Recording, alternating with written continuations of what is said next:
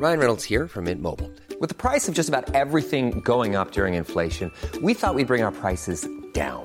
So to help us, we brought in a reverse auctioneer, which is apparently a thing.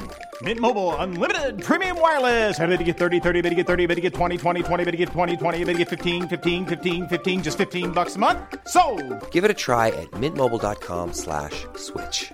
$45 upfront for three months plus taxes and fees. Promo for new customers for limited time. Unlimited more than 40 gigabytes per month. Slows. Full terms at mintmobile.com. Bueno, le agradezco en verdad y mucho a la doctora Susana López Charretón, viróloga especializada en rotavirus y divulgadora de temas virológicos de la UNAM, allá en el estado de Morelos, en Cuernavaca, que esté con usted y con nosotros. Doctora, hace tiempo que no platicábamos, ¿cómo estás? Hola Javier, muy bien. ¿Y tú? Más bien, cuéntame tú cómo vas. pues aburridas no estamos, aburridos no estamos. sí. Esto tre- tremendo cada vez más. Sí, sí. A ver, eh, vamos a empezar con el, con, con pa- para ir delimitando terrenos. Primero, eh, no hay duda de que hay una intensificación de contagios y fallecimientos, ¿verdad? No, para nada, ni en México ni en el mundo, Ni en el mundo. desafortunadamente. Se-. A ver, segundo, eh, Susana, no hay duda y te diría, vamos a entrar en el caso de México. ¿Qué presumes que ha dado pie a esto? Desde lo que sería descuido, pero también que tenemos más pruebas, sobre todo en la Ciudad de México. ¿Qué supones que anda pasando? Pues son las dos cosas. Yo, eh, en parte es que sí, afortunadamente ya tenemos más pruebas. ¿Sí me escuchas? Perfectamente. Sí, tenemos más pruebas y eso nos va a dar más, nos va a arrojar más números de, de personas infectadas, que nos está abriendo los ojos, no es nada nuevo, ¿no? Pero la otra también, eh, creo que tenemos que tener mucho cuidado con el hartazgo de la gente. Como que nos empezamos a cansar, como que tenemos esta cosa de que ya se va a acabar y ya se va a acabar. Y como no se acaba, yo siento que muchas personas empiezan a descuidarse, a decir, bueno, pues ya, que sea lo que sea. Y eso, e- eso es muy grave. Eso es muy grave, especialmente en esta temporada que vamos a empezar. Con los fríos y con las fiestas, no nos podemos descuidar. O sea, eh, esto, esto no se va a acabar porque digamos que se va a acabar. Tenemos que colaborar todos en esto. Sí, sí.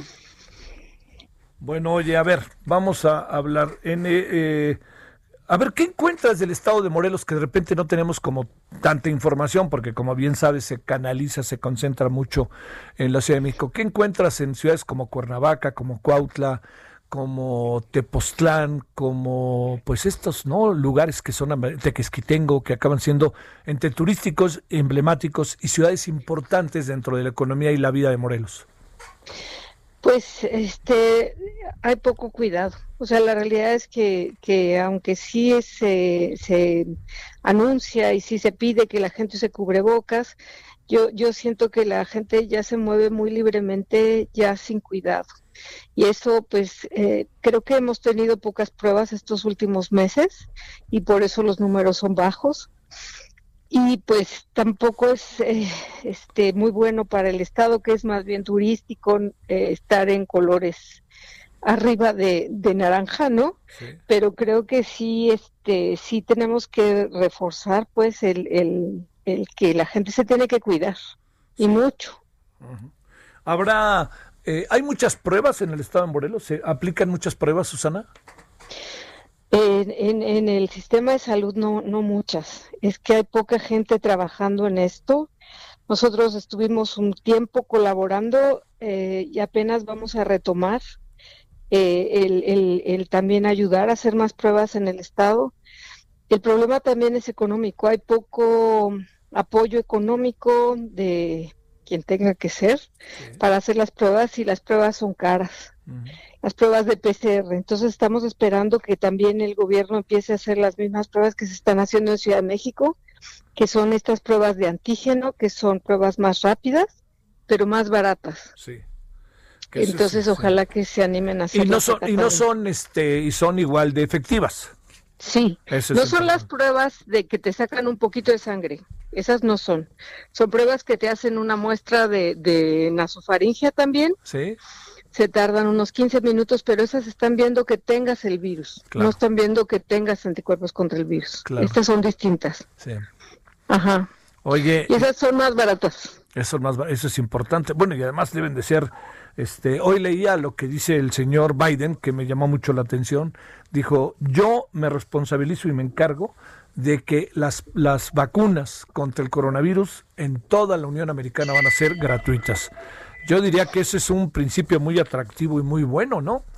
Buenísimo, ¿no? O sea, sí, sí suena excelente y me imagino que eh, nosotros también las tendremos, pero no con la misma celeridad, sí. ¿no? Que, que, que, van a estar en Estados Unidos, en parte porque ellos tienen cuando menos dos desarrolladores de vacunas en Estados Unidos que son de las que van más adelante, Pfizer y Moderna, que Moderna por lo menos por lo pronto solo va a vender a Estados Unidos, entonces las van a tener más pronto y pues si las paga la presidencia que más quieren. Claro.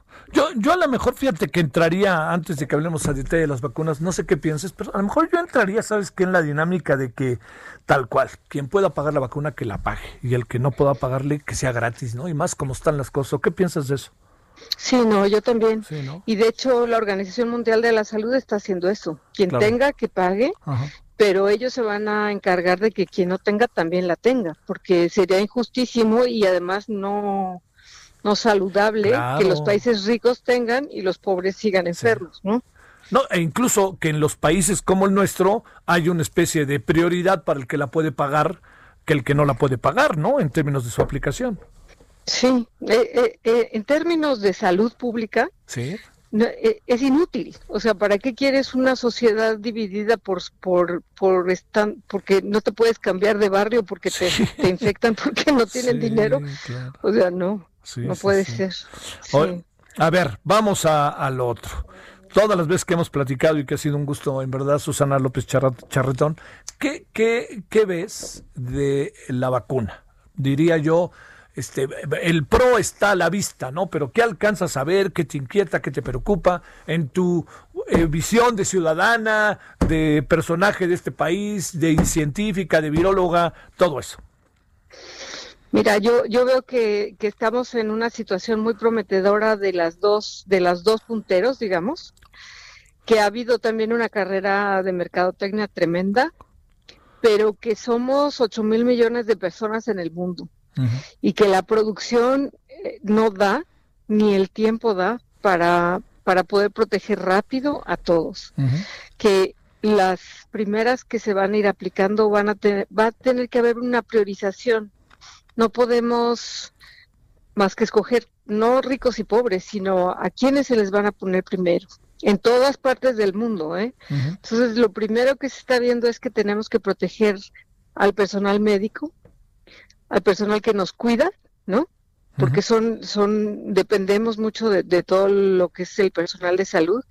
Y luego a los que están en más posibilidades de, de gravedad, como son adultos mayores y personas con otras enfermedades. Eso ya, eso ya involucra un montonazo de gente, ¿no? Entonces, a los, a los sanos y, nos, nos, nos toca cuidarnos todavía medio año quizás, porque no la producción no da para tanto. Sí. Este eh, la parte Susana López Charretón que tiene que ver con la, la situación que estamos viviendo como, como sociedad, como ansiosos, ¿encuentras lo suficientemente efectiva por lo menos para enfrentar las cosas en este momento. La vacuna la empiezas a alcanzar a ver incluso de mediano plazo que puede ir poco a poco este atemperando el propio la propia pandemia, ¿qué alcanzas a ver que puedan ser sus efectos o resolvemos el problema por lo pronto y veto a saber mañana? Eh, pues en parte sí, porque todavía no sabemos, no tenemos la experiencia del tiempo, de cuánto tiempo dura la inmunidad de estas vacunas y lo vamos a ver el año que entra con los primeros que se vacunaron, ¿no? A ver ah. cuánto tiempo les dura la vacuna. Yo creo que vamos a tener que adoptar una nueva normalidad por mucho tiempo, porque, como te digo, no van a alcanzar las vacunas para, para vacunar a todo el mundo rápido y tenemos que vivir esta nueva responsabilidad de cuidarnos a nosotros y cuidarnos a los demás hasta que no se controle esto que no va a ser rápido.